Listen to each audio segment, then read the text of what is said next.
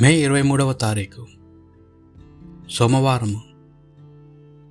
మొదటి పట్టణము అపోసుల కార్యములు. పదహారవ అధ్యాయము పదకొండు నుండి పదిహేను వచనముల వరకు.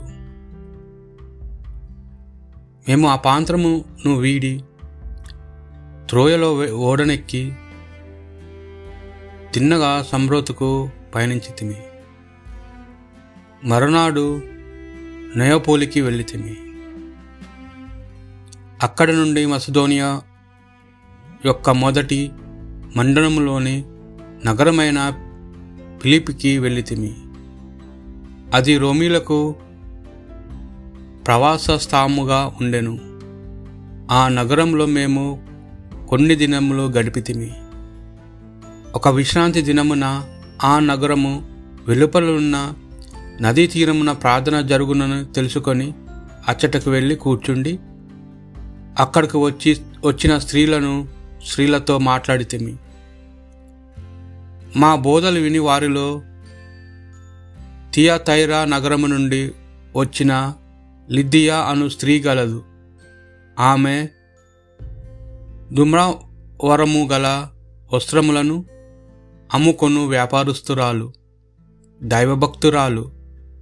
ప్రభు ఆమె హృదయమును తెరచి పౌలు బోధను సమాధానముగా విడినట్లు చేశాను అప్పుడు ఆమెయు ఆమె ఇంటి వారులను జ్ఞానస్నానము పొందిరి.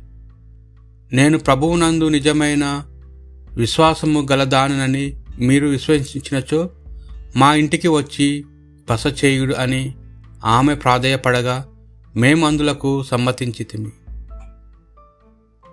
ఇది ప్రభువాక్ భక్తి కీర్తన. మీరు ప్రభువును శుతింపుడు ప్రభువునకు నూతన గీతము పాడుడు. భక్త సమాజంన ఆయనను శుతింపుడు ఇజ్రాయిలు తమ సృష్టికర్తను చూచి ఆనందింతురుగాక సియోను పౌరులు తమ రాజునుగాంచి సంతసింతురుగాక వారు నాట్యము చేయొచ్చు ఆయన నామమును శుతింతురుగాక మృదంగములతో తంత్రీయ వాదనముతో ఆయనను కీర్తింతురుగాక ప్రభు తన ప్రజలను గాంచి ప్రీతి చెందును. దీనులకు విజయమును ప్రసాదించెను. ప్రభు ప్రజలు తమ విజయమునుగాను సంతసింతురుగాక. రయ్యేలు సంతోషముతో గానము చేయుదురుగాక. వారి నోటితో ప్రభుని స్థుతించుచు కేకలు పెట్టుదురుగాక. వారు రెండంచుల కత్తిని చే- చేతబూని వారిని ప్రభువు నిర్ణయించిన శిక్షకు గురి చేయురుగాక. భక్తులందరికీ విజయమిదియే మీరు ప్రభువును స్తుతింపుడు ప్రతి యోహాను గారు రాసిన సువార్త సువిశేషంలోని భాగం నేను తండ్రి యొద్ద నుండి మీ యొద్దకు పంపు పంప నున్న ఓదార్చువాడను.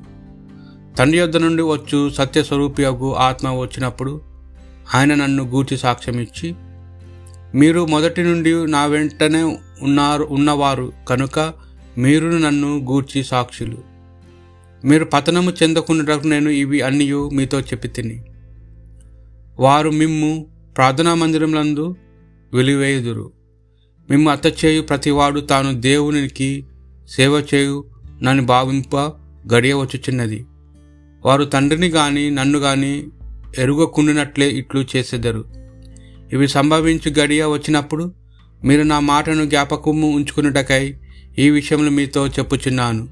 నేను మీతో ఉన్నంద ఉన్నందున ఇంతవరకును ఈ విషయములు మీతో చెప్పలేదు. ఇది ప్రభు సువిశేషము.